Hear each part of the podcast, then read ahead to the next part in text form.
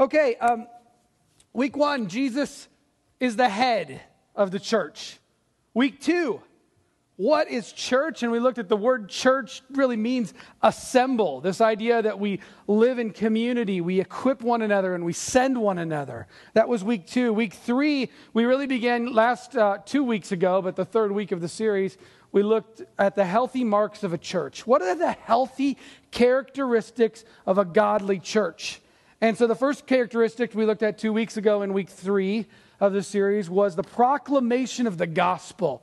This is what a healthy church does. We live out the proclaimed gospel. And so we preach it and we preach it and proclaim it with our lives. We do it here, we do it everywhere. And I really, two weeks ago, I challenged you. I said, I'm praying that God would lead every single person who calls Waukee Community Church their home to have an opportunity to share the good news of Jesus with one person this year.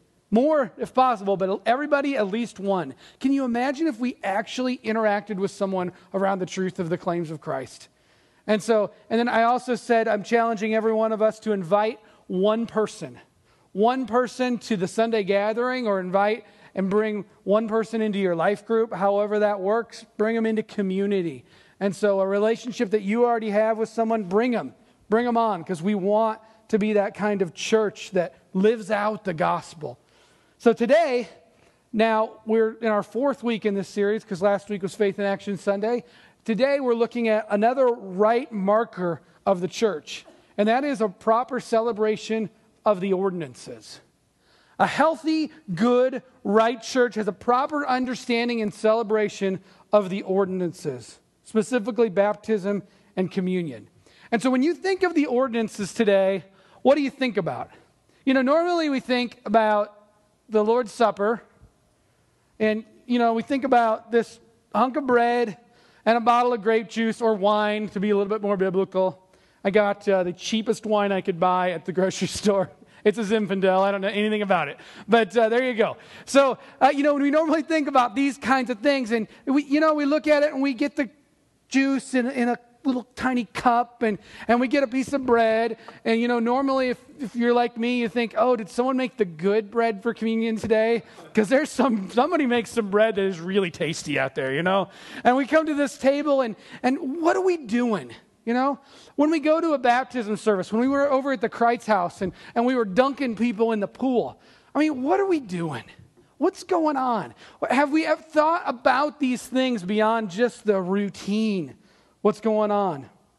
I mean, for communion, when we hold up the bread and the cup, sometimes if we really don't enter in and consider it, I mean, it might as well just be this. Put up that picture. It might as well just be Coca Cola and Twinkies, right? You know? I mean, could we celebrate Coke? communion with Coca Cola and Twinkies, you got your Coke or your Diet Coke, depending on your preference, right? Either one, you could do it. I mean, what are we doing? Why are these important? Is there something magical that happens when we take these communion elements? And what about baptism? What is baptism about? Is it just simply a rite of passage?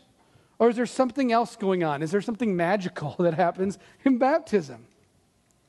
You know, as we think about baptism and communion, as we think about these right ordinances that a right, healthy church celebrates, I'm reminded of a quote by Donald Whitney. He said this throw that up there. He says, You need to put actual worship in your acts of worship. I like that.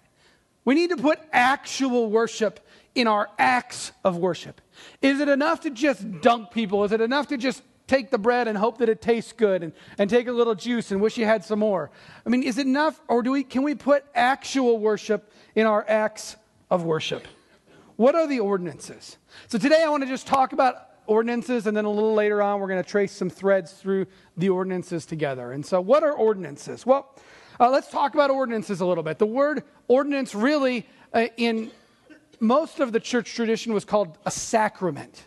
The word sacrament comes from the Latin Sacramento, not the city in California, but uh, it, it, comes from the Latin word for sacrament, and, and that really refers to something sacred. It kind of makes sense when you hear it there. Now, the word the word sacrament in Latin came from a Greek word in the New Testament, and that word was the word mysterium in the Greek. Don't you kind of hear in the Greek that word mystery? Over the centuries in the church, you can see why sacraments got this mysterious, sort of magical quality about the sacraments. Um, in, the, in the evangelical church, we tend to refer to them as ordinances to get away from some of that baggage, maybe, that the word sacrament holds. Um, I don't really have a problem with the word sacrament. It doesn't really bother me at all. We just kind of use the word ordinance and sacrament interchangeably. But I think one of the reasons that we have embraced this word ordinance in our church tradition is because the word ordinance has associated with it the idea of obedience. This isn't something magical or mystical, but the ordinances are richly, richly symbolic. They're richly. This is not just a memorial. This is not just a ceremony in baptism. There is such rich symbolism here that it allows us as a body of Christ to re engage the symbol and the truth behind the symbol. Now, how many ordinances do we have? Well, we celebrate two in our tradition baptism and the Lord's Supper. The Roman Catholics have seven. You may know this. The Roman Catholics have seven. They are, I had to write them down because I can never remember.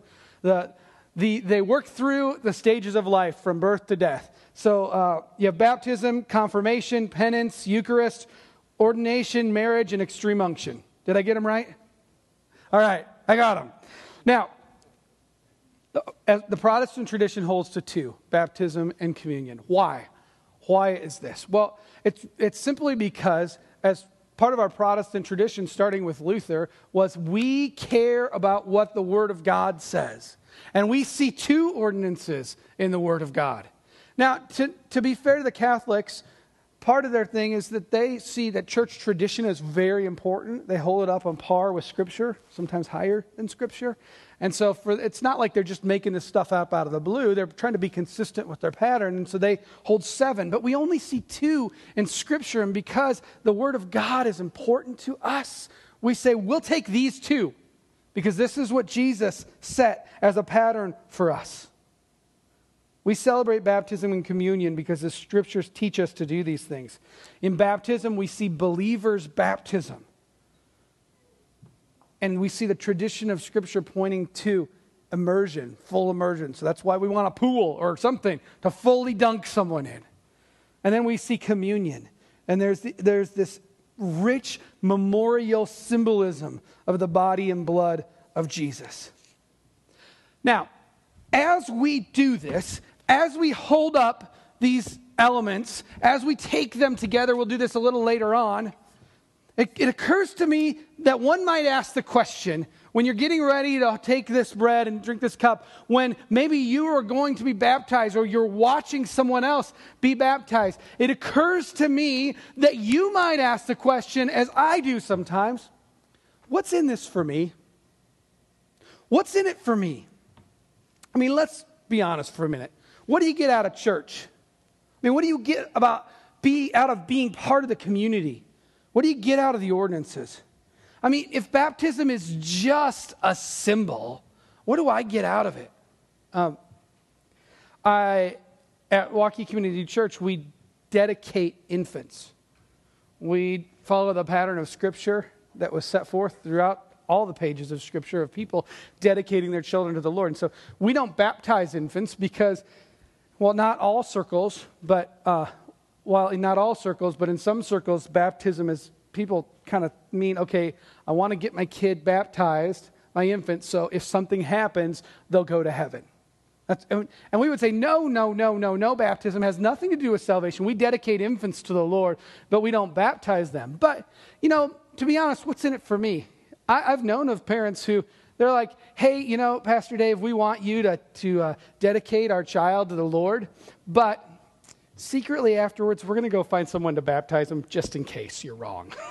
you know? It's like that, just in case. And, you know, I can't express how much this undermines the gospel.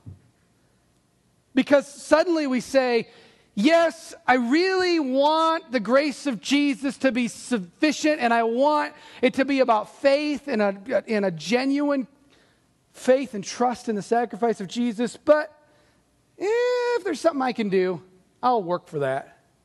It just undermines the gospel. Now, not all churches baptize infants for salvation. There's a lot of churches that say, no, this act isn't salvific. Sorry, big word. Uh, this, is, this act of sprinkling a child is, is bringing them into a covenant family. And, and so, but we would just say, baptism is this beautiful picture. And so, what, what, is, what is in it for me? Now, when we go to the Lord's table, when we take this bread and this cup, is there anything magically happening there? Uh, I mean, it doesn't appear to me that in, when we break the bread and bless it, that anything magical is happening here. Is there? I mean, is there some way in which when Pastor Dave prays over this and blesses this, this becomes something magical? Is, is, is there some sense in which that happens? Is there. I guess the question I want to ask is if there isn't, what's in it for me? What's in it for you? Now, for a moment, set aside that question that what's in it for me is a completely selfish and ridiculous question that we actually tell you not to ask because being part of the gospel and a follower of Christ is about giving your life away. But set aside that question. Is there anything in it for you? Well, the answer is yes. In the ordinances, there is a reaffirmation of your identity, of who you are. When we participate in the ordinances of baptism and communion, there is a reaffirmation of who you are. Who are you? Who are you? You know, if someone were to ask you that question, who are you? What's your identity? Most of you would think, and probably a lot of people I know would respond with their job. I am an electrician. I am a mortgage broker. I am an accountant. I am a lawyer. I am, we have a lot of lawyers. We have to say that stuff. I am you know, a pastor. Who am I? Uh, what's your job? Maybe someone would ask you that and you might respond, well, I'm a parent. Or I'm a spouse. Or maybe your identity is with a social group, you, you, know? Maybe you think, okay, I'm a techie guy. I am a gadget guy. I like gadgets. That's who I am. Or maybe you think, I'm a sports lover. maybe your identity is you're an antisocial. You don't do people, you don't do friends, you don't get that.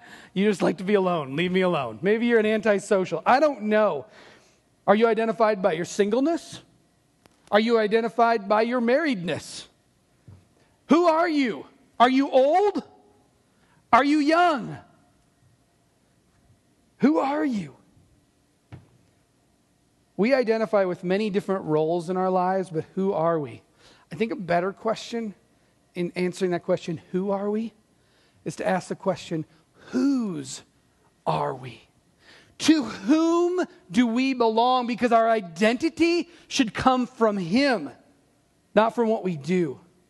Through faith in Jesus, you are a forgiven child of God, and you're part of a family of God in Christ. And these symbols, baptism and communion, these symbols point us to that.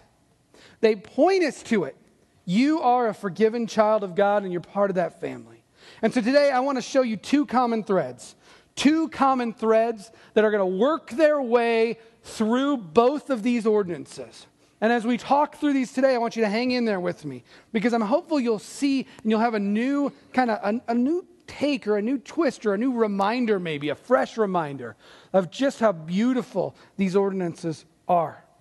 I want you to be secure in your identity in Christ. And I want you to connect with the people of God and be comforted in the forgiveness that you find in both baptism and communion. And so, in Christ, you are, thread number one, a forgiven child of God. You are a forgiven child of God. There, there's some key thoughts in here. Individual, as an individual, I do want to talk about that for a minute. As an individual, you're a forgiven child of God. There's this individual grace that is symbolized and made apparent and screamed out in the ordinances. Now, does grace come through the ordinances itself? So, does grace come by baptism? As a result of baptism, am I given grace? Does grace come by the bread or by the cup? Well, no, there's no magical forgiveness in ordinances. They're symbols. A symbol is something that represents something else. A symbol is a physical reminder of a spiritual reality. Forgiveness comes directly to you through the cross of Christ, not through the ordinances. Jesus brought forgiveness directly to you. So you are a forgiven child of God because of the cross. Now, watch what the ordinances do and how they remind us of this. Let's look at baptism. Watch this thread in here for a minute. Matthew chapter 28. I'm going to reference Matthew and 1 Corinthians 10 and 11. So if you want to put a finger in both and flip back and forth, that would be great. Matthew chapter 28. Okay, so this is the Great Commission. Context is Jesus has died, he's rose from the dead, he's uh, been around, he's getting ready to go up and ascend into heaven to be seated at the right hand of the Father. And before he goes, he gives them the Great Commission. And in verse 18, 28, 18, Jesus came to them and said, All authority in heaven and on earth has been given to me. Therefore, go and make disciples of all nations, baptizing them in the name of the Father and of the Son and of the Holy Spirit, teaching them to obey everything I've commanded you. And surely I am with you always to the very end of the age. We're supposed to go and make disciples and baptize them. Now, there's a key, there's three words right here that are really important that we often just overlook. We just kind of, it's like the legal print at the end of a contract, right? You're, whatever, it's too small. Baptizing them in the name. In the name. Don't miss these three words. These are really, really important. When Clarissa and I got married, she, she took my name. She was Clarissa Christine Tertani. That is a mouthful and a lot of syllables, right? I rescued her from that. I gave her a Brooks. We got a one syllable last name. You know, Clarissa Brooks. When, when we got married, she took my name. She identified with me. She became part of my family.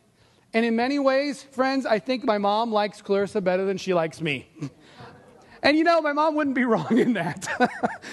my Clarissa was like the daughter she always wanted. And, and uh, it, Clarissa became part of our family. She identifies with me, my name. She belongs to me, not as property. She's not my property. Not as property, but as my spouse. Think about the symbolism of baptism. This is all about identification. When we go under the water, when we baptize someone, we take them under the water. And this is one of the reasons why I love full immersion baptism because of the symbolism. When we take someone, we put them under the water. That we're identifying, that person is identifying with the death of Jesus. This grace that's available to them, it's a symbol. I accept the forgiveness of Jesus through his death, his death and burial. It's a picture of it. And then when that person comes up out of the water, it's a picture of being raised with Christ. We're identifying with Jesus' resurrection. In his death, I accept his forgiveness. In his resurrection, I accept his forgiveness and his kingship over my life. And then we say, in the name. We baptize them in the name. We identify with the one who owns us. We take his name.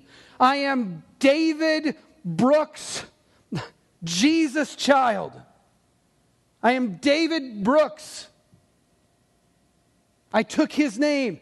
Jesus should be in my name somewhere now in the name of Jesus. And don't miss those three little words. We get this wrong. We talk about baptism as just a merely a, it's a public declaration of our faith. So in baptism, I'm just telling everyone that I'm a Christian. Well, yes, that's true. You are saying that, but you're doing it as an identification. Some people say, well, when we're baptizing them, we're actually saving them into the into heaven and of their sins. And that's just wrong. Some say, well, this dunk is just merely a nice rite of passage. No, that's wrong. The symbol is about identity. We belong to Jesus. I'm choosing my master, Jesus. Baptism is always closely associated with salvation, all through the New Testament. There are phrases like baptism for the forgiveness of sins. They're all over the New Testament. Some would say salvation happens at baptism, but that contradicts the rest of the message of Scripture. The symbol is so closely tied to the reality that in Scripture, as we work through, these two are tied together. Someone comes, becomes a believer in Jesus. They say, I'm going to take his name and I'm going to be baptized now. The symbol is closely tied to the reality. The baptism doesn't save, but it's a natural reaction to being saved. It's an outward symbol of an inward reality. But practically speaking, I mean, if you look at the, the New Testament, what did they do when someone became a believer? They didn't say, well, hold on, I got my little book here. Let me see. The last thing is we have to pray together. They didn't say that. They said, let's go get you baptized. There's the symbol. In, in the evangelical church, we've made baptism something else. We've said, well, baptism is for when we're really sure that you're really, really sure that you're a believer. Right now, we don't know. So we're going to wait until we're really, really, really sure. But that's not what they did in the New Testament. They just dunked people. We pray a nice little prayer with them. And we say, now you prayed, and we write in our Bible on this date that you.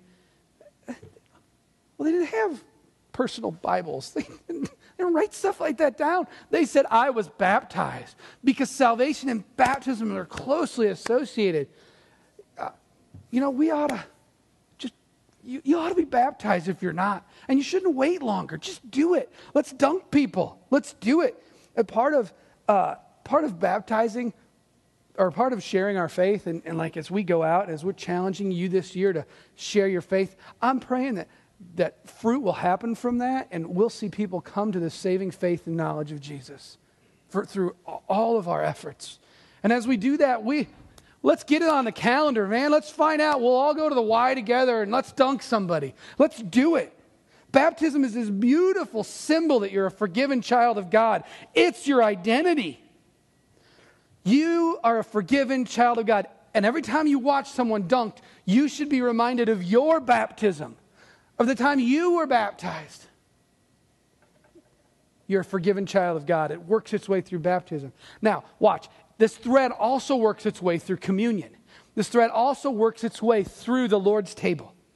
There's a symbol, it's not an actual means of salvation in the Lord's Supper. Now, there are basically four views of what communion is in the Christian world today. The first you might be familiar with is transubstantiation. This is something the Roman Catholics hold.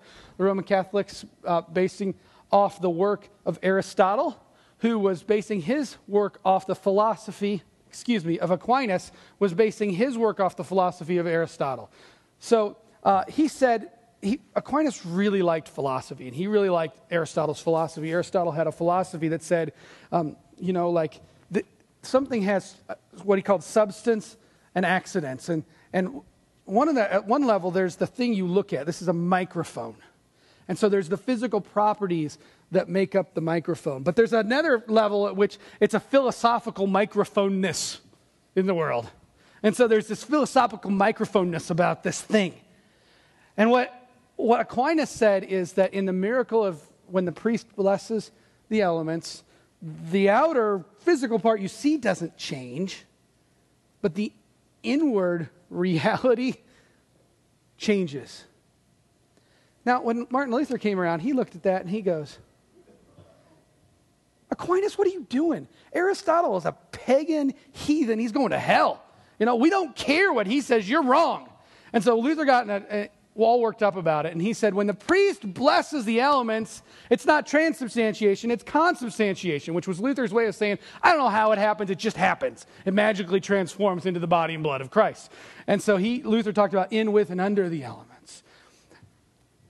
Calvin, at the same time of Luther, got a hold of this and he said, uh, no, I'm not so sure about that. Really, I think what's more going on is there's a spiritual presence that is there but it's not an actual transformation into the body and blood of Jesus. And Calvin emphasized the spiritual nature of Jesus there with the elements.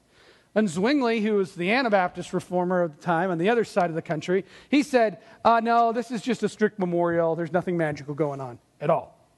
So there's your kind of your four views. And most Protestants come up, outside of Lutherans, most Protestants come up with a mix of three and four. There's some sort of spiritual presence or some kind of just plain memorial or some combination of both, however that works. What we would say to you today is this is a memorial but it's not just this bland ritual memorial. It's not just a it's not just a memorial. So, you know, it's not like on the anniversary of 9/11 when we kind of have a memorial and we're just saying that, that was something bad that happened and every year we get farther from 9/11, it gets more difficult to remember and it becomes a little less significant especially for people who weren't around on September. My kids don't remember it. September, I remember, they don't. How do you memorialize something you don't remember? It just gets farther and far. There's, this is not what the, we don't just go, oh, hold the bread, hold the cup, go, oh, well, Jesus died. Thank you. Let's go home. I'm hungry. Uh, that is, it's not it's, it's a mean, I guess it's, I'm, I'm trying to say it's the most meaningful memorial that we could possibly have because of the symbology. The bread is the symbol of his body when we hold this thing. And when, we, when, when Jesus took it and he tore it apart, it was a symbol. It was a symbol of his body, his flesh being torn apart, his body being mutilated. The the torture that Jesus went through, that he willingly endured, this is the symbol. It's not just a hunk of bread, it's a symbol of what Jesus did for us. And this, this, this blood, this cup, when, when we pour it out, Jesus, this is a picture of the blood of Jesus. It should repulse you a little bit to think about drinking blood. It should repulse you. It should make you take seriously that the blood of Jesus covered over your sins. There's this thread of forgiveness as a child of God. When we take the Lord's Supper, we remember his grace given to us. But the thing is, his grace didn't, wasn't just given to us when we accepted him as our Savior, when we prayed, when we were baptized. It wasn't just given to us his grace is being continually offered. Which of us hasn't sinned this week? Who of us hasn't done something, Jim? I don't believe that. Jim hasn't sinned this week. All right. we, all we got to do is follow him around a little while. Um, Where, when we take the table, we're reminded that the grace of Jesus is still the blood of Jesus still covers over our sins. He does. He does this willingly and gracefully. It was a one time sacrifice that is, the effects are continuing, they don't just go away. So when we come to the table, we're reminded it's a symbol that the blood of Jesus is still available to us, and that's why communion is holy. Baptism and the Lord's Supper both point to this. Now, check this out. Okay, so in 1 Corinthians 6 9, I'll just read it for you.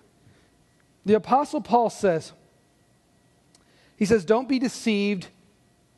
Check this out. Neither the sexually immoral, nor the idolaters, nor the adulterers, nor the men who practice homosexuality, nor thieves, nor the greedy, nor the drunkard, nor the revilers, nor the swindlers will inherit the kingdom of God. So he's just painted a pretty bleak picture. And then I love what he says next. Put that up there, Richard.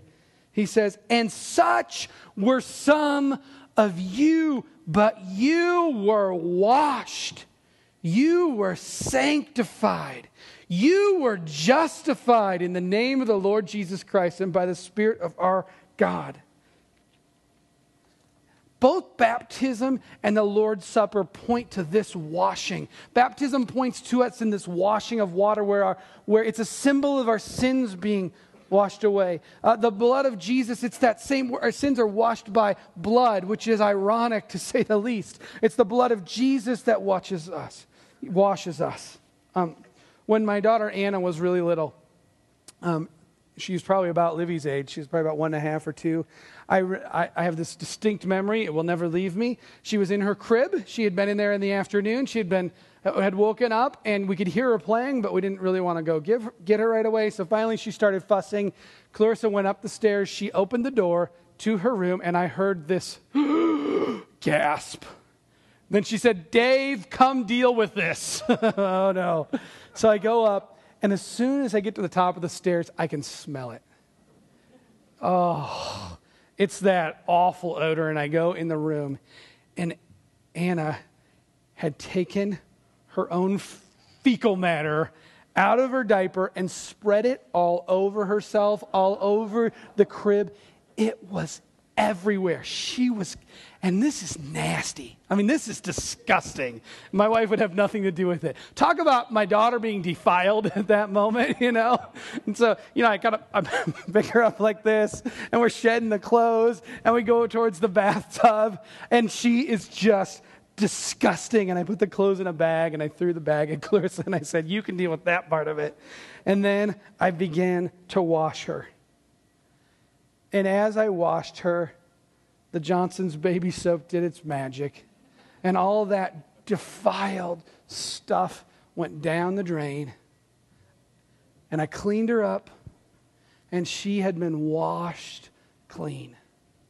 And the beauty of communion, the beauty of baptism, is that these symbols remind us that we were like Anna. Our sin was filthy and disgusting and we were rolling in it and we were having what we thought was a great time. And then we realized and we confessed our sin. And we realized that the blood of Jesus washes us. Baptism and the Lord's Supper, this picture, both symbols remind us of our identity. And this is the thread. Individually, Grace was given to you, and you identify with Jesus, and you are a child of God. There's a second thread here. Thread number one says, In Christ you are a forgiven child of God. Thread number two says that in Christ you are part of a forgiven family.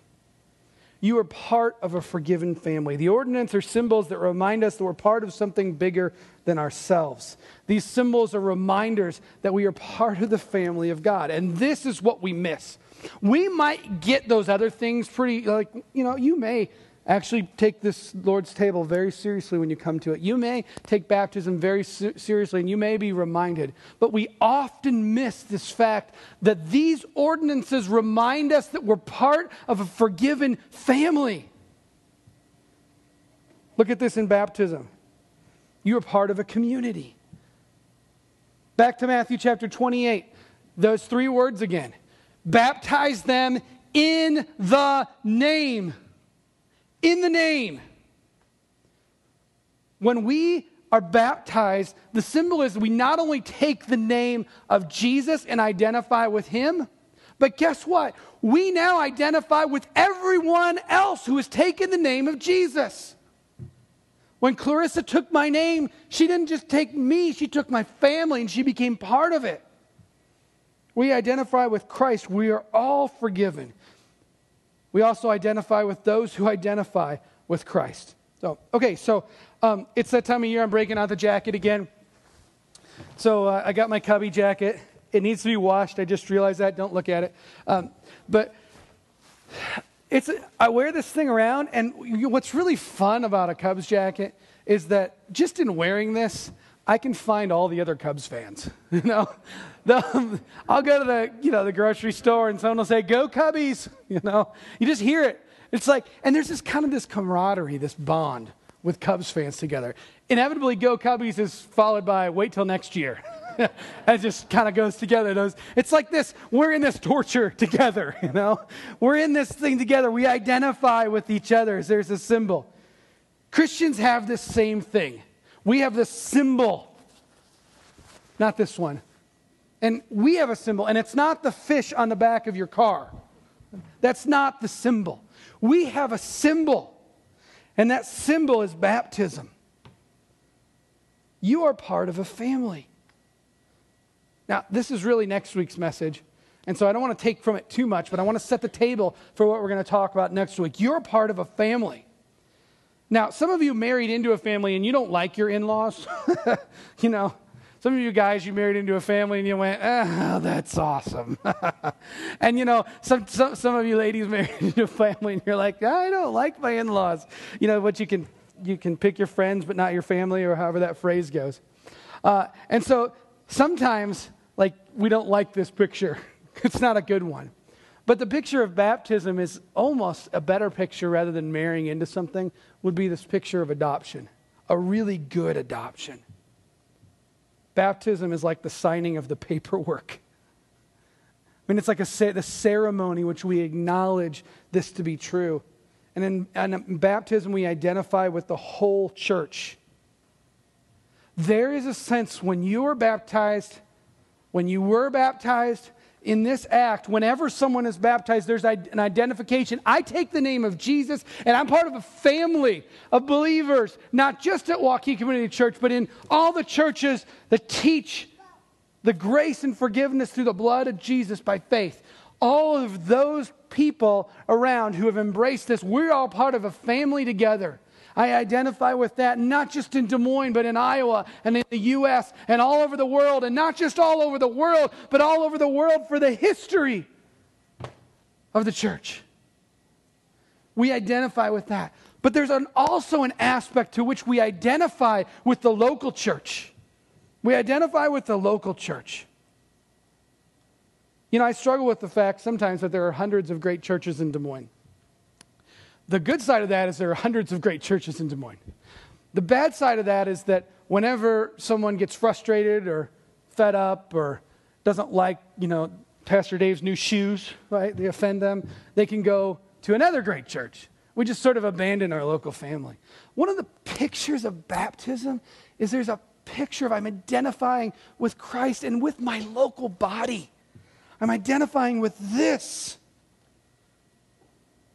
I was talking with someone from Waukee Community Church who he said, you know, when, when a visitor comes to Waukee Community Church, we should tell them right off the bat that, you know, we are really interested in, in serving them and loving them and developing a relationship. But if you stick around, we're going to ask something from you too. Because relationship is a two way street. Let's just let them know from the beginning. This isn't a place to just sit and soak. We need you. We want you. We need to be more than we are today. We need to be better when you're baptized, you got a new family. You are part of a forgiven family. Now, this thread works its way through the Lord's Supper as well, because you're part of a community. Um, in first, I'm, I'm going to just quickly move through this, and then we're going to get to celebrating the table together. Uh, the Lord's Supper, in, in Acts, the phrase is breaking of bread. It appears all over the book of Acts. The believers in the early church gathered and they broke bread together. They participated in this Lord's Supper together. And they often, often it's mentioned with the words koinonia. And so in 1 Corinthians 10, gosh, I wish I had more time today, but in 1 Corinthians 10, verse 16, look at this. He says, Is not the cup of thanksgiving, that's another way to speak of, the, of communion, for which we gave thanks, a participation in the blood of Christ. It is not the bread that we break, a participation in the body of Christ. Because there is one loaf, we who are many are one body, for we all partake of the one loaf. Okay, so that word participation is the Greek word koinonia. We generally talk about that as fellowship, it's a connection with each other. So when we take these elements of the Lord's table, we're not only identifying with Jesus and we're not only covering us personally over with the again with this new beautiful picture of the saving grace of Jesus. It's not just about us, but what we do is we are joining together and being reminded that the Lord's table, that this forgiveness makes us part of a bigger family. Communion was something that was meant to be done together. It was meant to be a celebratory coming together where we identify that we're forgiven, and so is everyone else here that's taking this element together, and we're a family. It should unite us.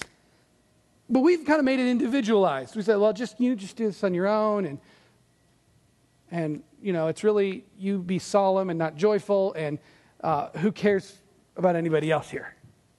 But the communion should bring us together. It's important to note this communion is a unifying part where we come together. All right, so quickly as I conclude, and then we're going to get into some, some worship that sets the table for us to do this together. Let's put these two threads together and wrap up. So, first of all, when we talk about baptism, let's talk about the individual aspect of it first. Yeah, come on up. Um, have you been baptized? It's too important to ignore. It's a command and a symbol. If you haven't been baptized, you need to talk to me we need to get it done. But the second thing is this community aspect of baptism. This community. Now, listen to me. The last time we had a baptismal service, did you go play golf instead of come to the service? Did you go do something else because it wasn't important? This is a family thing. Like, you ought to be there. And you ought to be there and be reminded that this person is identifying with Christ and with our family. It's beautiful. Um, Malachi was born eight days ago. And uh, he was having some breathing issues. And so, as, as Malachi, um, as Malachi was just kind of struggling to breathe, the doctors came in and we had to put him in the nursery for a while. They were trying to decide whether they would put him in the NICU, and praise God they didn't have to. The next day uh, in the afternoon, the NICU doctor came over to just check on him, and I was in the nursery with him, and he told me all this information. And I said, okay, so I tried to summarize. I'm like, because I got to tell my wife this information. And, and he said, will you me just go down the room and tell her? Thank you. And so on the way down, I, this guy was kind of a quiet, reserved doctor. And uh, I said, uh, just so you know, just to prepare you, when you walk into the room, uh, is my sixth child. And so we're all in this room. And my mom's down too. So uh, it just might be a little busy. he goes, You weren't kidding when you said your family was going to be chaotic. And so he walked in the room, and I'm just telling you, it's craziness. Like, kids just kind of running everywhere, loving. It's a celebration, you know, of Malachi and just a new member of our family. And SpongeBob is on the TV, and Livy's running everywhere. And you know, it just warms my heart that she's watching SpongeBob. I love it. And so, uh, you know, just this craziness. And he didn't. He's like, "Can we please turn off the TV and just have everyone be quiet for a minute?" It was awesome. It was a party, friends. This is baptism and the Lord's Supper. This is the community aspect of it. There is a party, there is a celebration. And yes, there is a solemnness to what we do and a remembrance, but it's both and. And so as we come to the table today, this continuing ordinance of the Lord's table, we are going to take this together. And we are a family at every level. And so we're going to ask you as you take the elements in a little bit to do this together. After Peter and the worship team sing this next song, I'll come back up with a few more instructions about how we're going to do communion.